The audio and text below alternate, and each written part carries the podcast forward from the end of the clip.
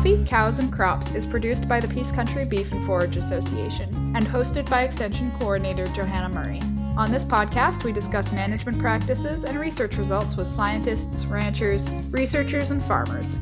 We strive to share innovative information and farming practices supported by sound science and practical wisdom. So grab a cup of coffee and let's get learning.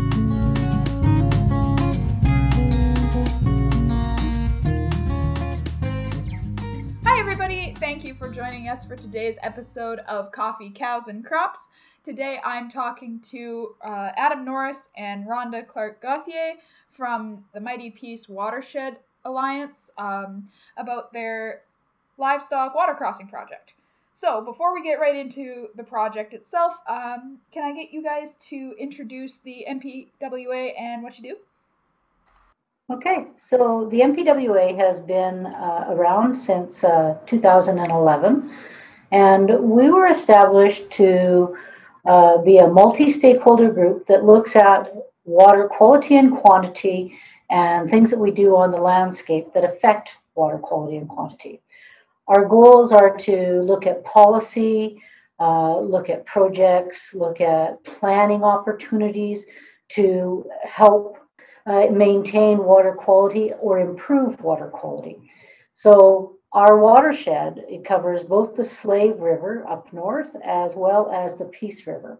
So it covers about 30% of the province of Alberta geographically. Wow. So it's a very huge watershed with a lot of water that goes through it. Um, and so our work involves looking at source water protection planning, uh, riparian areas, and, and making sure that those work well, uh, looking at wetland and wetland loss, looking at uh, non saline groundwater, um, water quality and quantity, and the availability to people and industry and the landscape. So just making sure that there is water there.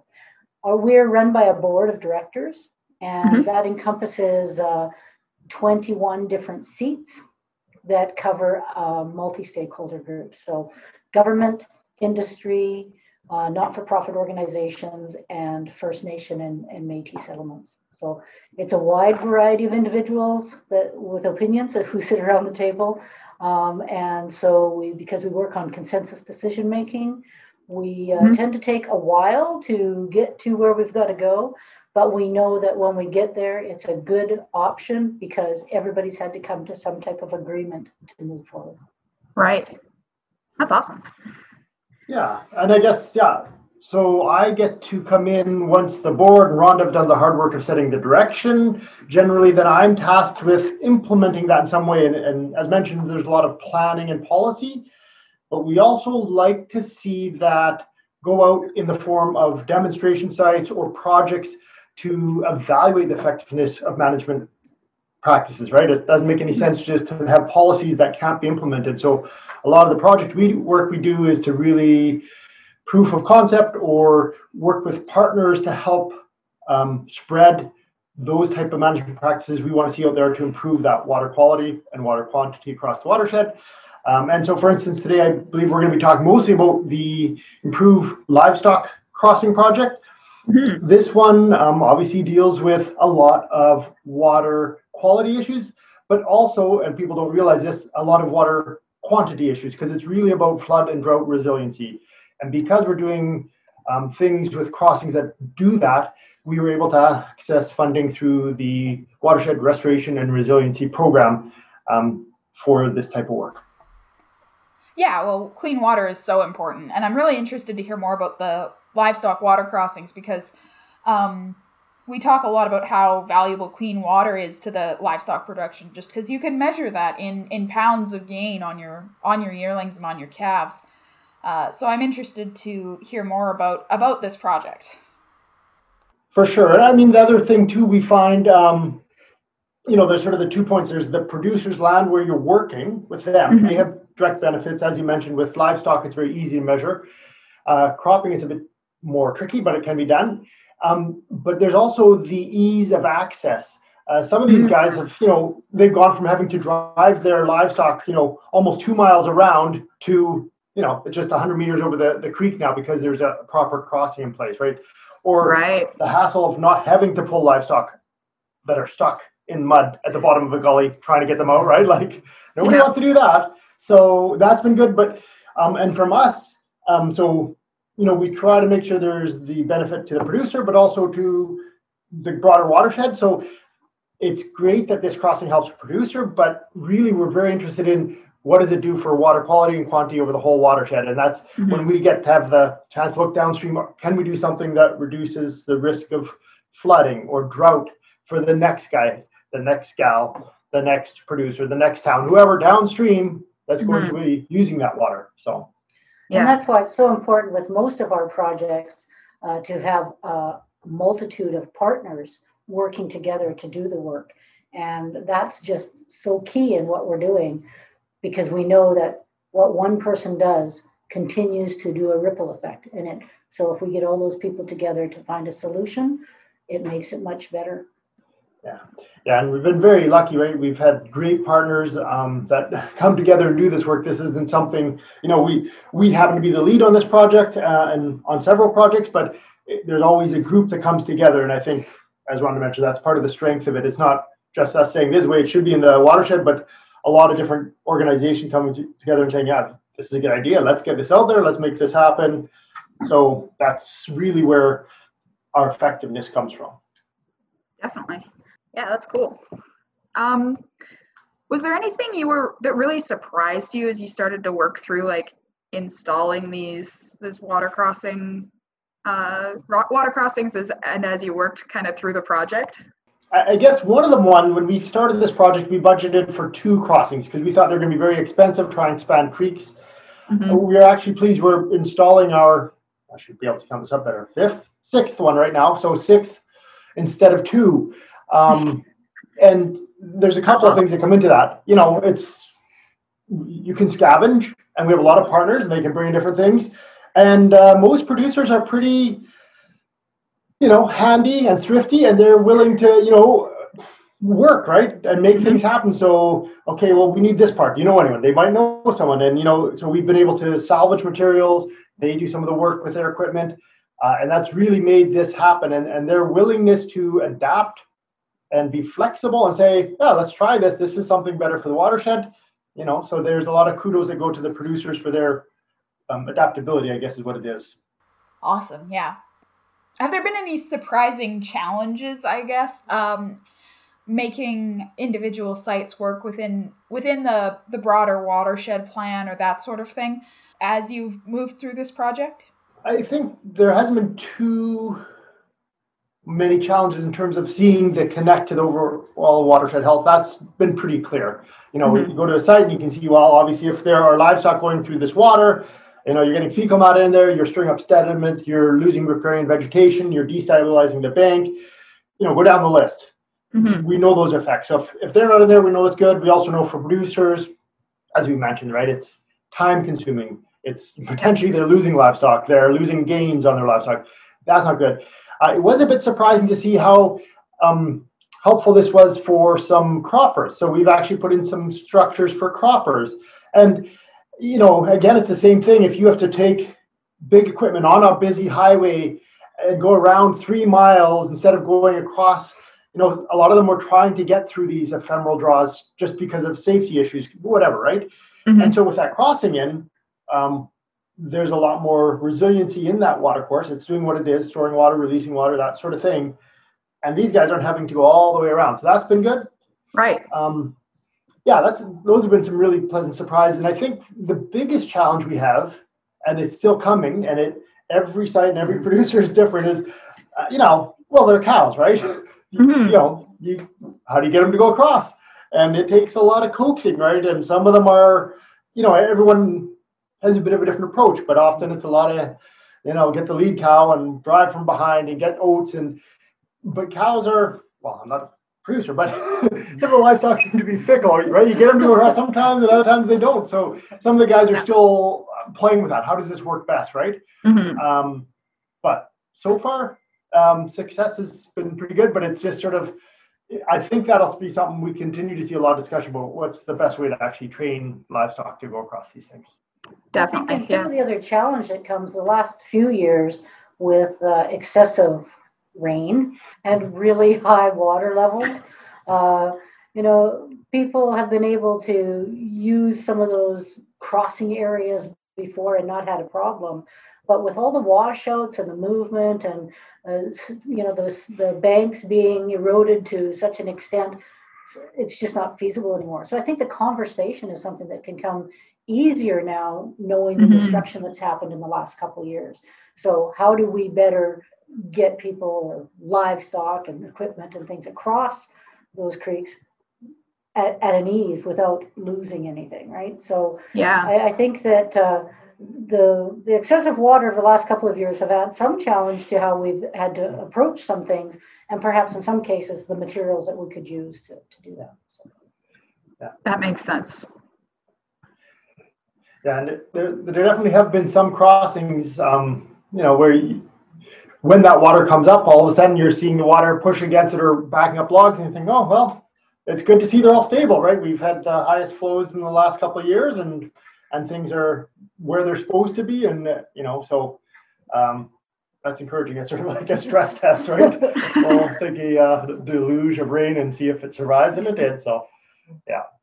yeah. That is very good.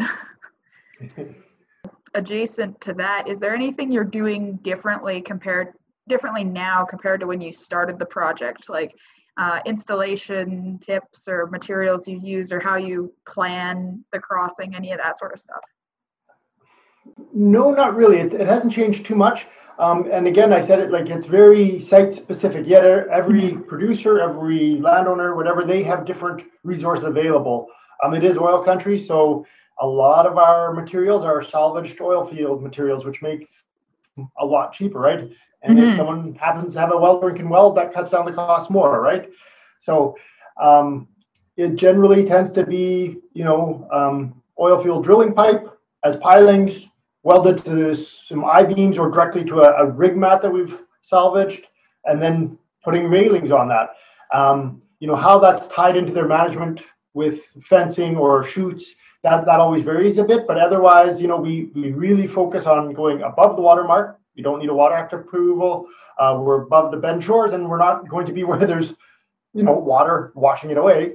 Um, and then also protecting that riparian zone that's so important. So we go there, and then we use these materials to build something very stable, and then just build up a ramp to it, um, so that you know it's you know it's smooth and it's not going to be a bit of an obstacle for the livestock to cross. But mm-hmm. um, yeah, no, that that's sort of been the the procedure from the beginning, and it's worked out quite well.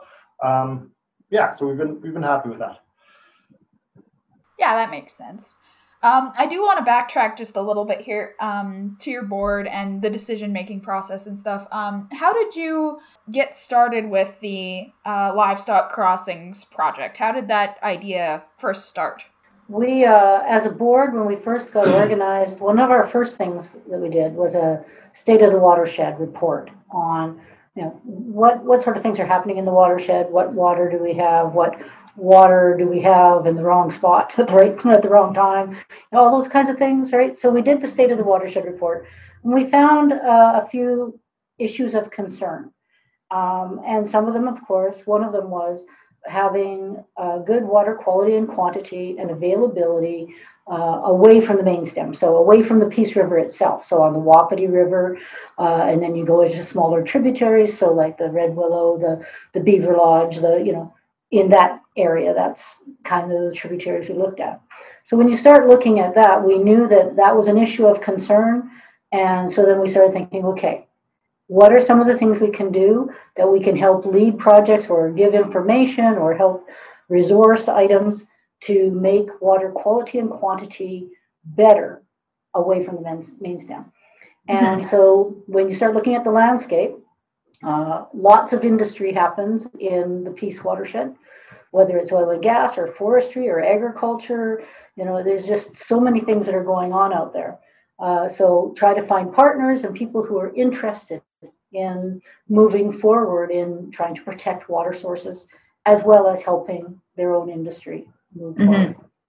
And so the livestock crossing was something that continued to come up uh, for many people. You know, it's like, well, you know, whether you are the producer who's trying to get your livestock uh, an easier way across, or whether you're the neighbor who's watching that going, oh, they've got their cattle in the creek again. Okay, well, everybody breathe, right? So it's it's trying to help, you know, address those issues that continue to come to our table. Mm-hmm. And mm-hmm. uh, so once we were able to find some really willing and active partners, uh, that became one of the goals. The other thing is, you know, finding those resources. So funding often is a resource that is limiting factor for many people. And so when programs like the uh, uh, WRRP came forward, uh, and we were able to tie into some of that to do some of this type of work, um, it made sense to, to do it, do the demonstration sites, do those kinds of things where partners were willing to, to buy into. Mm-hmm. So for our board, it was a win because we knew it was an issue of concern, and then it uh, was able to get on the ground and do some good work with that. And you know, and going back to all the planning that's been done, Rhonda mentioned the integrated watershed management plan. It also mm-hmm. happens we've completed a watershed restoration plan, so it's a little more detailed and specific, mm-hmm. uh, and that's for the Red Willow watershed.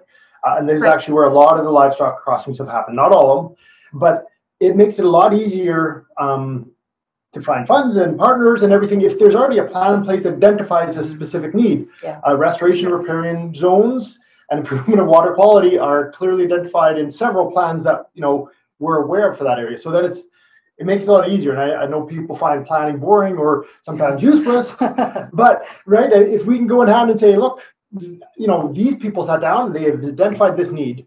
This mm-hmm. is what we mm-hmm. need to do. That that's you know that's sort of the essentially the pre-project work that has to happen. And so that's really helpful to have in place. And so that's why we're glad we have a couple of those and we can sort of work off of them and look for funds, as Rhonda mentioned, where it's possible, where they're partners, and then move forward on something.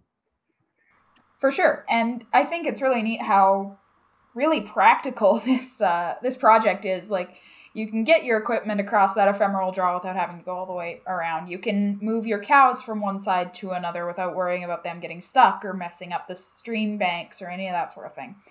And it's just um, a very applicable project for a lot of people and fairly doable too. Like you can use those, you can use those rig mats and that sort of stuff uh, to make fairly decent crossings and that sort of stuff. Yeah, I'm just thinking about the challenges again. I know with the one like, so we use these rig mats that are generally 40 feet long. Uh, generally, our span is then 35 feet or less, right? Because we have to mm-hmm. establish above the bank. Sometimes it's shorter than that, but um, the challenge has been sometimes the middle. It's quite bouncy, right? Because you've got a, a long right. span, and uh, we did a couple of tours to show people these.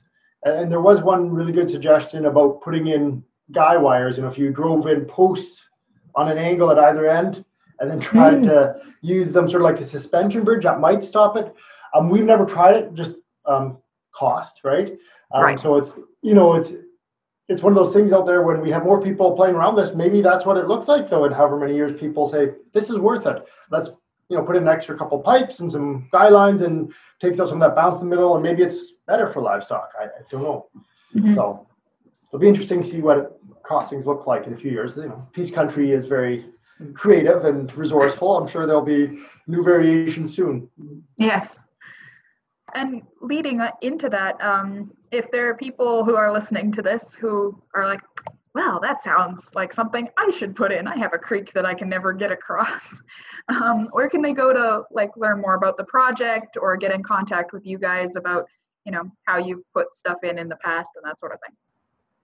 I guess the best place is our website, mightypeacewatershedalliance.org. If you go to projects, under projects, there's a whole page, improved livestock crossing. There's also contact information. Um, our office number is 780-324-3355.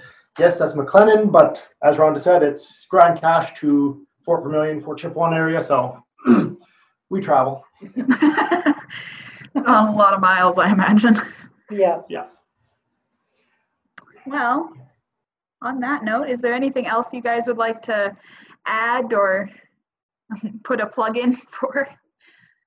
Yeah, I, I, guess the only other thing, you know, some of these livestock crossings too, um, they've, you know, we really have to talk about the producers and what they're doing. A lot of them are taking time to fence out their riparian zone, adjust management, um, and you know, I guess maybe we should go through the partners by name, but right now I'll mention cows and fish just mm-hmm. because I'm talking to producers about, you know, here's the best way to graze a riparian area. You know, it's not that it's never should be done, but there are definitely times you shouldn't be in there. There's a limit to the capacity there, right? There's mm-hmm. as PCBFA, you would understand this very well, but um, it's it's great to have those partners there and provide them with that advice so they can maximize the their management of that area. So right. it's not just there's a crossing. There's um, a, an examination of how does this little piece of infrastructure fit into their whole farm or their whole management plan. Um, how are they going to graze, move? Where are different yeah, we should get some cow person here to talk about this, but you know, where, are the, the beasts at any given time and what are they doing? Um, and so uh, part of that has often been accompanied by planting or we do live staking, putting in willows on some of these crossings to, to I guess, the ecological restoration and establish a riparian zone that helps with this flood and drought resiliency that we're really shooting for and water quality improvement. So um, there's sort of a, it's more than just a crossing. I mean, that's the focus, but it's it's got to fit into a management plan, landscape, into the whole operation, right? So it's a tool, not a solution necessarily. Exactly. Yeah. That's right. You can make a pitch for us now. uh, so, for our listeners, if you are looking for some tools or some resources uh, to help you manage your watershed a little bit better, uh, the link to uh, the MPWA website will be down in the description. Go check out their projects and their resources. Um, uh, check out their funders, that sort of stuff.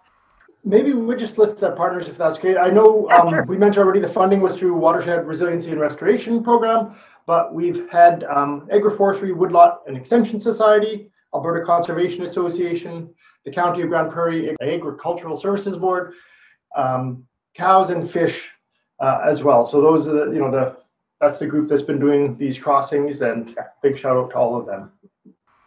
Right. Yeah, and we can uh, we'll drop some of those the links to some of those uh, associations and groups in the description as well if you want to check them out. Uh, definitely do so. There's lots of resources out there uh, if you're interested in doing uh, some watershed work or learning more about grazing in riparian areas and that sort of stuff. So, on that note, um, thank you everybody for listening, and we will talk to you next time. Peace Country Beef and Forage Association is a research and extension group based out of Fairview, Alberta. Our mission is to help producers thrive in an agricultural system that is profitable, regenerative, and attractive to future generations. To learn more about what we do and see the results of our research trials or our archive of newsletters and fact sheets, check out our website at peacecountrybeef.ca. Want to get in touch?